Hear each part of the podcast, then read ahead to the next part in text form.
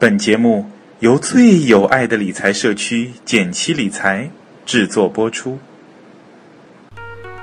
减七八也和你务实六新闻，一个和我们息息相关的热点，一段七嘴八舌的欢乐点评。我们接着地气八卦财经。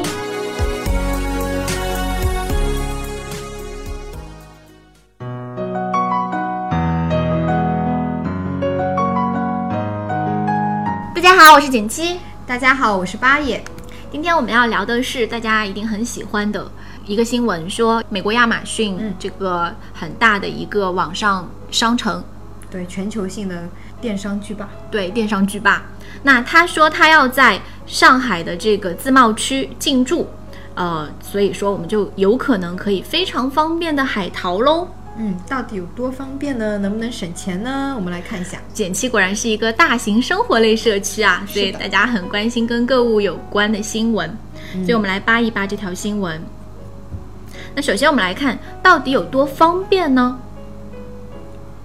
首先呢，第一点，我们就是可以用人民币来支付，然后看到的一些商品介绍啦、导购啦，都变成中文的了，这样就对很多小伙伴来讲是非常方便了。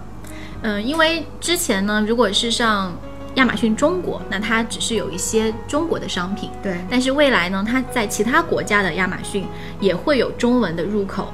还是这样说的，说，嗯，未来中国消费者到亚马逊的渠道有两种，一种通过美国亚马逊网站针对中国消费者的入口进入，这里的商品有中文说明，人民币标价，这是其实也是我们以前访问亚马逊中国的一个入口。嗯，而另一种呢，则是通过跨境通导购平台进入。对，就是新途径了。对，这就是我们这次呃新出现的东西。他说，跨境通是上海一个跨境贸易电子服务试点平台，那它其实是一个中国的公司，嗯一个东方支付有限公司运营。但需要注意的是，嗯、想要这个轻松轻松海淘啊，首先我们应该小伙伴都知道什么是海淘嘛，对吧？就是咱们人在国内，然后呢，通过网上面一些国外的商城，就是国相当于好理解，就国外淘宝好了，嗯。对吧？就是外国的淘宝，对，下单拍下来以后付好钱，嗯、然后之前还需要一些海，就是转运，就是你需要一个快递公司来帮你把这个东西从国外吭哧吭哧就给你扛回国内。这个是我们之前就是海淘的一个路径，对，而现在因为亚马逊做这个入口，是不是会更轻松呢？那这边想讲到是说，他刚刚说到两个入口嘛，一个是以前的，现在还有一个新的叫跨境通入口。那我们认为，应该它不能够完全享受亚马逊的全线服务，就它全球对吧？全球有好多好多的这个亚马逊，对，就是它相当于把一部分的原来我们购不到的产品，嗯现在也放到这个通过这个跨境导购平台能够导购到了。对但是也不是说所有亚马逊，然后世界各地亚马逊，它这里只是美国亚马逊嘛，你有可能日本亚马逊啊，对，或者南美洲的亚马逊啊，有一些巴西的呀，对货物你还是买不到。但是呢，具体美国这个美国亚马逊，我觉得还是最大的亚马逊吧，还是可以便宜便嗯，就是便宜的东西会比较多，对划算的东西会比较多。范围购物范围会变大。对，但是当然就是具体这个它会怎么样来呈现，就是等到今年的第四季度，这个业务反正正式上线了嘛，咱们看看就知道了。是的，到时候看一下这个跨境导购平台到底方不方便，到底囊获了多少的货物。是的。那么刚刚我们提到说是买东西可能方便了，因为你就不用就是英文不好的同学可能是开着这个 Google 翻译，或者是拿着英文词典在这里购物。对，那这就刚刚说到更方便了，因为它会有中文的一个服务。而且有中文支付系统。对，也说不定以后就是你没有外也可以，对对对没有外币的信用卡也都可以海淘了。对，那么第二点，我们想要聊的就是，那到货时间会不会变快呢？我们刚才说了，你可能需要找一个有海外的业务的快递来帮你把东西吭哧吭哧扛回国。对而现在呢，到货时间会变快吗？据这个东方电子支付，就是我们刚刚说到的这个跨境通平台，对跨境通的运营的这一方介绍，他说目前亚马逊 Amazon.com 有六千万种商品，但中国消费者只有通过一个专门的入口进入，才能实现便利化购买。在测试阶段，你可以在美国亚马逊网站下单，而货品呢会直邮到中国。嗯，嗯，就是大概是七到十天，这个速度还其实从海淘来说是挺快的了是比。较快的。而且嗯亚马逊是世界上比较有名的，不光是电子商务，因为它做电子商务，所以物流要跟得上。对，未来它在自贸区如果进驻的话，说不定会建立一些更好的物流仓库它有可能会在那边有，对对，有一些物流配置。如果你是找单个快递递你的东西，可能很慢；但是如果你是通过亚马逊买，然后亚马逊整体的物流来调度你这件货物，很可能就会变快很多。嗯，但所以我觉得是会不会包邮呢，亲？对，因为我们知道，其实海外购物邮费是很心疼的，对的所以我们未来看一下它能不能多给我们一点实惠吧。所以我们要说说看它到底有多么省钱啦。说到从海外海淘，我们知道最大的一个原因是因为可以避免关税。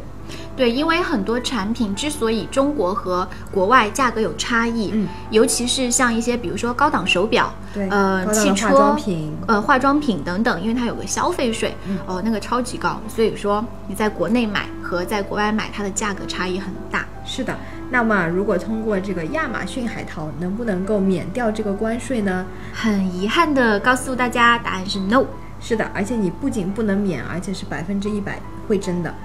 嗯，就像我记得，就是我们在群里讨论这个新闻的时候，嗯。就有小伙伴说他做一些代购的事情，对，那因为是你寄那种包裹回来嘛，嗯。如果说没有抽到你，没有拆封你的这个包裹，嗯。那你的这个产品有可能是免呃，就是没有交这个税的。对，以前个人邮寄、个人代购还可能发生这种事情，对对，大家会有一点侥幸心免遇难、幸幸免遇难那种感觉。但是呢，如果通过亚马逊亚马逊。来做，因为亚马逊在中国肯定要正正经经做生意，按照国家流程来走，所以该怎么交税你就要被怎么交税了。对，肯定是百分之百。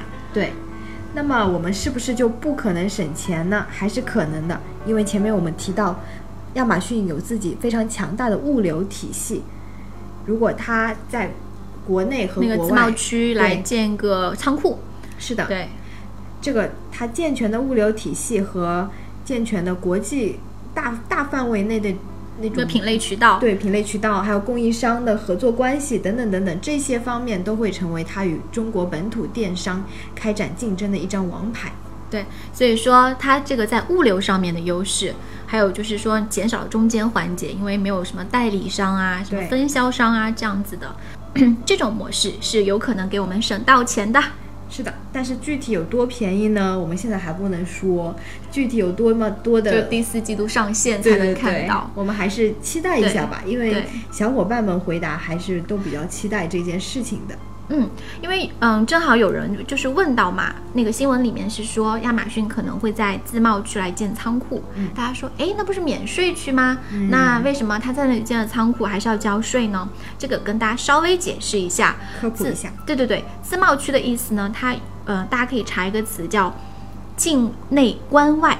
关是海关的关，意思就是说，东西虽然进到中国的国境内了，但是它在一个保税的区域，你这个东西在这里暂时的停留，比如说，嗯，从美国运到了这个保税嗯自贸区，然后接着它又出去了，去了日本，那么它一进一出都是没有税的，这个叫保税。但是如果说你美国进来的东西，你放在这个里面是免税的，但是你一旦只要出到这个靠里面的这条线，大家可以想象脑补一下哦，其实就是说从自贸区离开了，离开自贸区进入到中国的国内，它的关境内对。因为当你突破这条线的时候，你就不仅进入了中国的国境内，还进入了中国的关境内。嗯在这个时候就是要补税的啦，不管你是企业还是个人，它就是从税法上面来说，你都有一个纳税义务了，对，反正就是它就变成正常的进口对，货物变成了一一笔正常的进口，而不是说只在自贸区里面赚。是的。